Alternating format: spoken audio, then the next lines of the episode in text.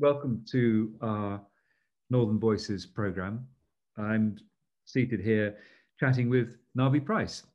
Uh, good morning. Hello. Morning, nice Johnny. Thanks for coming and agreeing to talk to us about the inspiration behind your work. Uh, to give You're us very welcome. And um, it's a really special moment, actually. Um, we're just opening up the galleries in Harrogate, and you, I think, have been working on a remarkable series of, of, of works. And I wondered if you could tell us how the last few months have been for you. Sure, yeah. So, as a lot of artists um, um, found in a, in a, similar situation during the, the first lockdown, which was you know just over a year ago, um, we were sequestered outside of the studio. So I, I think it really forced a lot of people into reimagining how they can make work. And for me, that meant um, downscaling necessarily. Again, like a like a lot of people, usually I work um, quite quite not huge, but quite bodily size. So the paintings in the studio behind me now is 70 by 100 centimeters, um, and I had to, and they're, and they're in acrylic. They're, they're on um, birch ply panels, so they're, they're quite chunky and quite um, quite heavy. So I couldn't make those at home. Um, so I thought, well, what do I do? Uh, mm. This coincided with the launch of um, the Artist Support Pledge project on Instagram, uh, whereby artists are selling work directly to collectors for no more than two hundred pounds. Yeah. Um, so I was thinking about that as well. How do I, how do I make something that doesn't um, compromise the the pricing of my my existing work and my you know what, what I might say my kind of proper or studio work, the larger kind of more resolved pieces. How do I do that and still make something that has the kind of integrity um, that I'm not just kind of you know bashing something out. So um, it also coincided with um, people posting, friends posting pictures online around the first lockdown of um, benches, public benches, uh, park benches, any kind of uh, public bench that were taped up with red and white barrier tape. Um, apart. Yeah, extraordinary. Yeah, yeah, absolutely. Yeah. And that that was during that that harshest um, part of the the first lockdown, whereby we weren't allowed out for what was it more than an hour, I think, wasn't it? Um, for for exercise, and um, you weren't allowed to stop. And it was a a strangely almost violent act. I thought um, this, but, but strangely creative as well. It was like um, visually very creative, wasn't it? I mean, as you say, it's a very mm. violent, almost graffiti-like act to get sort of mm. red, white, or yellow and black tape and like yeah. And, and the, there was a sort of hidden um, creativity um, in how it was done. So yeah. it was done um, it, it, really brought to mind the Paul Klee thing about taking a line for a walk, but someone was doing that through space. And the the workers who who did it, um, they they presumably weren't thinking um, about how this was a kind of three dimensional line through space. They were they were you know doing that very uh, pragmatic, that very practical act of of putting this tape there for a reason. Um, but you could see um, that people had really gotten into it and they'd interacted with the uh, the constructions of the benches with the slats and with the uprights. Um, and there was a huge kind of almost a handwriting going through um, like a calligraphy um, going through how these different types of benches were wrapped. And people kept sending me these these pictures uh, saying oh I, I, saw this. I, I thought of you. Um, yeah. it looked like something you paint like, well, yeah it kind of does. Um, and I decided to make this body of work as a, a sort of um, unplanned collaborative thing. Um, so I asked friends to take these pictures for me when, when they saw them around, because obviously you weren't allowed to travel. Um, you you had to exercise in your local area then. Yeah. Um, and um, I gave them quite prescriptive instructions on how to compose the shot, where to put horizon lines, where to put horizontals and verticals. Yeah. And people um, sent me these these uh, images, and they came to me from all over the world eventually. Um, and it, it was quite surprising that this phenomena, this quite simple thing of, of wrapping in this polythene tape was completely international. So they, they were coming to me from as far away, I think I had them from Zurich, from America, um, Australia, Barcelona, all over the place. Really, they um, really brought in through social media. Mm, and yeah, yeah, yeah, yeah. And I, I get that very clearly. And you expressed it so well. The idea, you know, there's no, if you like, formal way to delineate a bench. So you say, mm. you know, uh, the person who put in task for the job is going to respond to what's available, isn't it? I love that idea. Yeah, and you could tell the amount of um, maybe the amount of work that that person wrapping the benches had to do that day. Um, some of them had maybe, you know, uh, five or six wraps around, and then some of them really went to town and they were like um, yeah. putting, uh, you know, it was like a Karloff's mummy uh, going around these benches sometimes. That's so funny. I want to come on to something um, of a topic which is to do with how, if you like, nature, is, when it's left to its own devices, what happens to it and our uh, observation of that. But um, what I think is interesting is that, if you like, that became a network for you to communicate with people around the world. And you were based in Newcastle then, or, or where were you? Mm-hmm. Yeah, yeah. Well, um, I live in Gateshead, which is just over the river. Um, and um, yeah, they, these images were coming to me from all over the world, and they were translated then, uh, just to pick up on the smaller work. Um, they were translated into small watercolors. Um, yeah. So I was working in watercolor on my living room coffee table, um, and in order to kind of justify the amount of um, the the and they were sold through artist support pledge, and yeah. in order to justify that decision, um, I gave myself a, another set of rules they would be small, they were A4-ish, yeah. and um, I would work on them for no more than one day each, which equates to about what a day as a visiting artist um, as a, at a university would get. So there was a, a, kind of logic, and I, I, I approached it very much in a as a as a job of work, and in a in some ways reflecting that job of work that the the person who wrapped the bench did. I, I saw I okay, saw so you, kind of neat line that and said, okay, yeah. I'm going to be that. And was the Art pledge very successful for you? Was that did that really? I think um, I think it was. Uh, it, it's absolutely. Um, it's changed a, a, lot of things for a lot of artists. I think. Um, yeah. and galvanized a certain level of collecting. And the, the great thing about it is um, the honesty and generosity around the, the project. So um, for every thousand pounds you make, you pledge to reinvest two hundred pounds of that in buying another artist's work. Yeah, so no, a, a, a, fantastic um, uh, offshoot of that is I've got a I've got a great collection. collection yeah, well, yeah. I, mean, I think that's what's brilliant about uh, that concept, but also something that I think is beginning to come into focus about what we see art doing for us. Really, it's much more. I mean, you know, collecting means something else now. I mean, collecting mm. then was proprietary I own it, you don't. And collecting mm.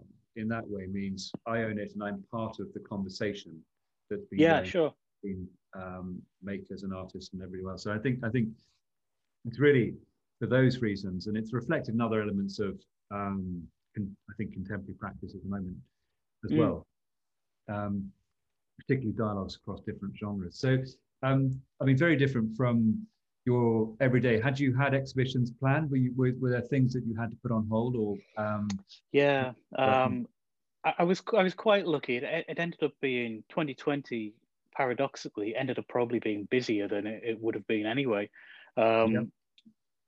i'm not a huge fan of online exhibitions I, I took part in a in a few of those um, I was part of the the RA Summer Show at the invitation of Jane Louise Wilson, which was good. Yeah. But that ended up being put back to, until um, it ended up being the Winter Show. It uh, yeah. it it ran over um, quite a way. In fact, yeah. the work's just come back from that now, and they're yeah. taking entries for the the next one.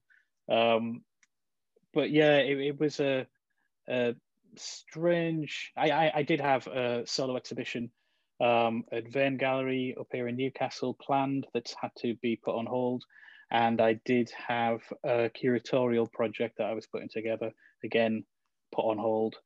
Um, and I think it's been an interesting um, refiguring or a, a, position to step back and think and think about the necessities of of what uh, a successful exhibition needs.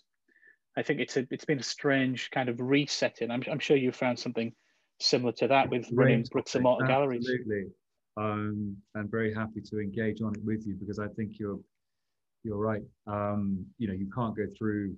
Uh, you wouldn't want to go through what's just happened and not come out having reflected change because mm.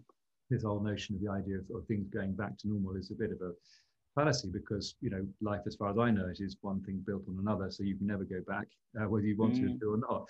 So things have changed, and I think our relationship with the physical object has changed, mm. and our relationship with information and, and shared knowledge has changed as well, both for the better. I think we revere both of them more now, um, and some of the archetypes of sort of well, I need a show to, to show my work to make a sale, is kind of you know a fallacy that that or an archetype that doesn't really I think um, stand up uh, hasn't mm. uh, and so it, which is exciting because it means that we can talk in different ways and so if like our role as a gallery uh, has changed dynamically in that way as well and so mm. you know, different platforms um, and different ways of talking about um, talking about uh, creative practice and one of which is to physically be there in the room with the works. And if like that's probably the most singular thing that's come out is our enjoyment, our pleasure of being there in the moment with with an object, um, and to think about that making process and the story, if you like, uh, the person behind it has really become something that we've you know, focused on, and that's very exciting as well. To feel that that narrative's gone up up front.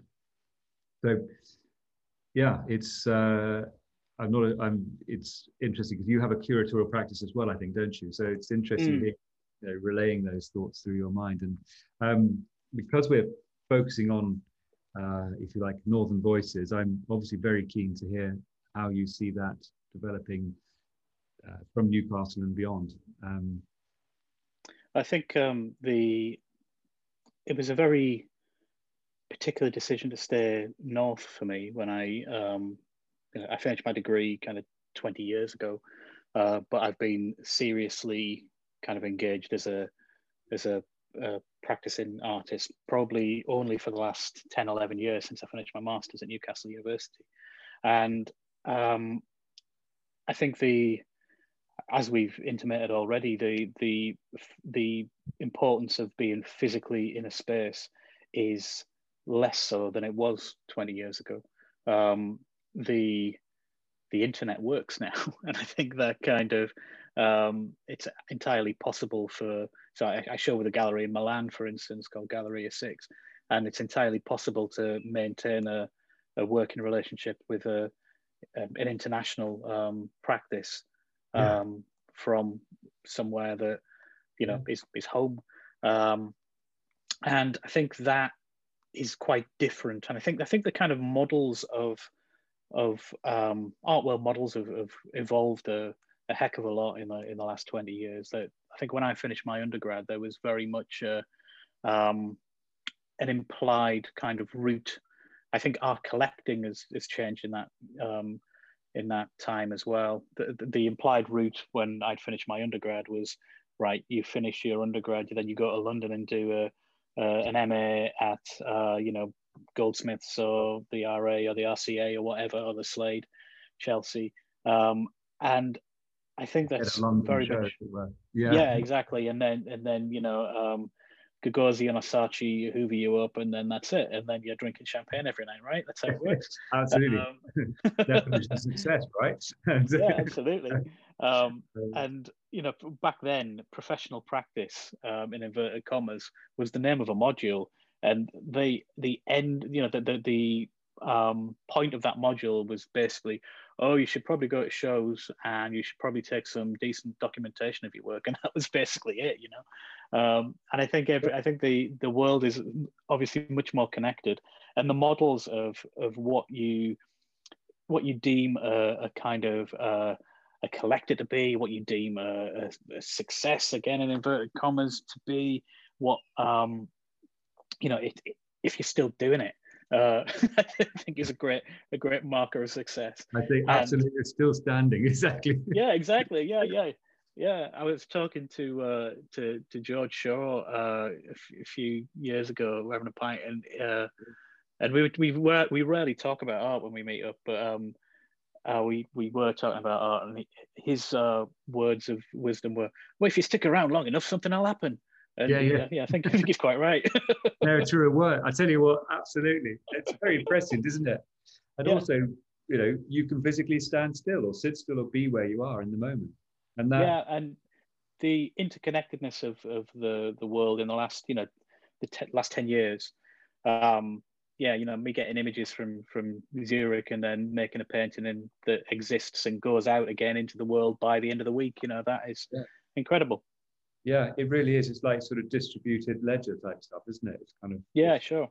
Um, it's really, it's really interesting. I, I was, um, I mean, serendipitously, uh, we're running a exhibition program. Obviously, we have our venue in Harrogate, which is becoming representative of creative practice in the north, um, and also a, a, platform for a revolving exhibition program through our various venues.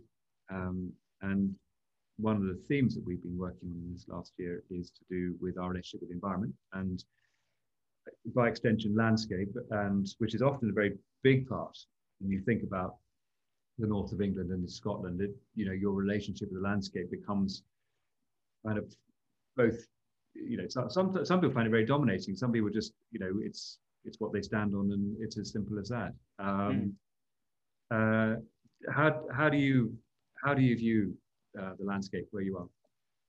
I think I'm a landscape painter kind of by default.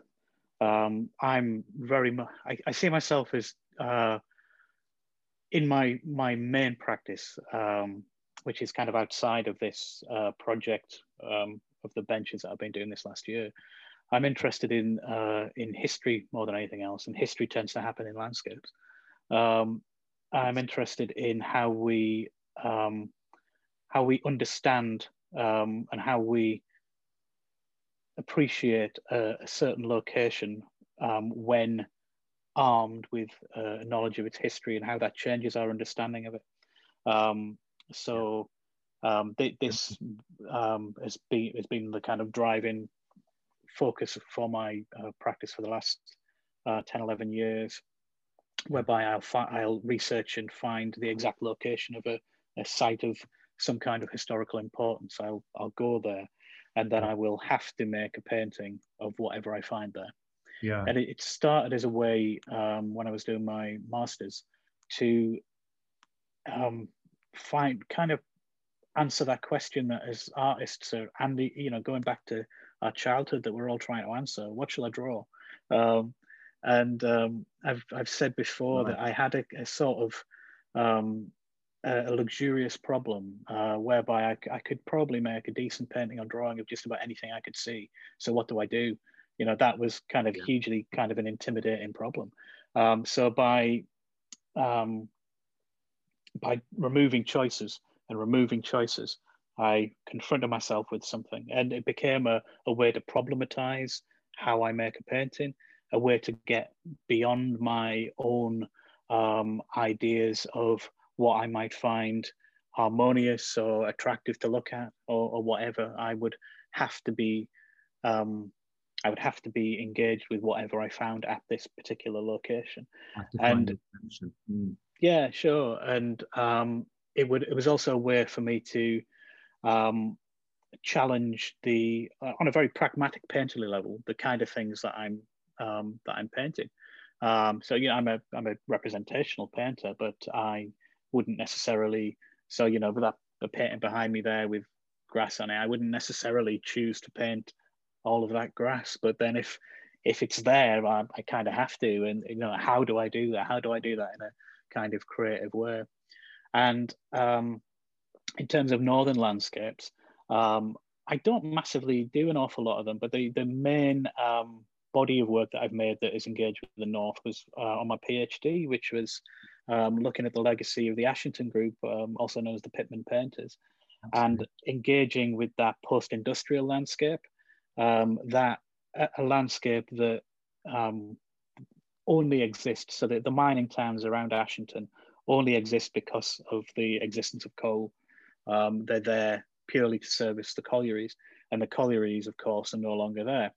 So this um, the the way that the um, the towns are, are built uh, are kind of hunkered around these sites that have been rewilded, um, and it's like they they've hidden um, through landscaping and through um, through kind of hiding um, hiding yeah. the, um, yeah. the, the scars through the it's landscape. That strange relationship where nature is kind of like doing a sort of working process of healing, um, mm.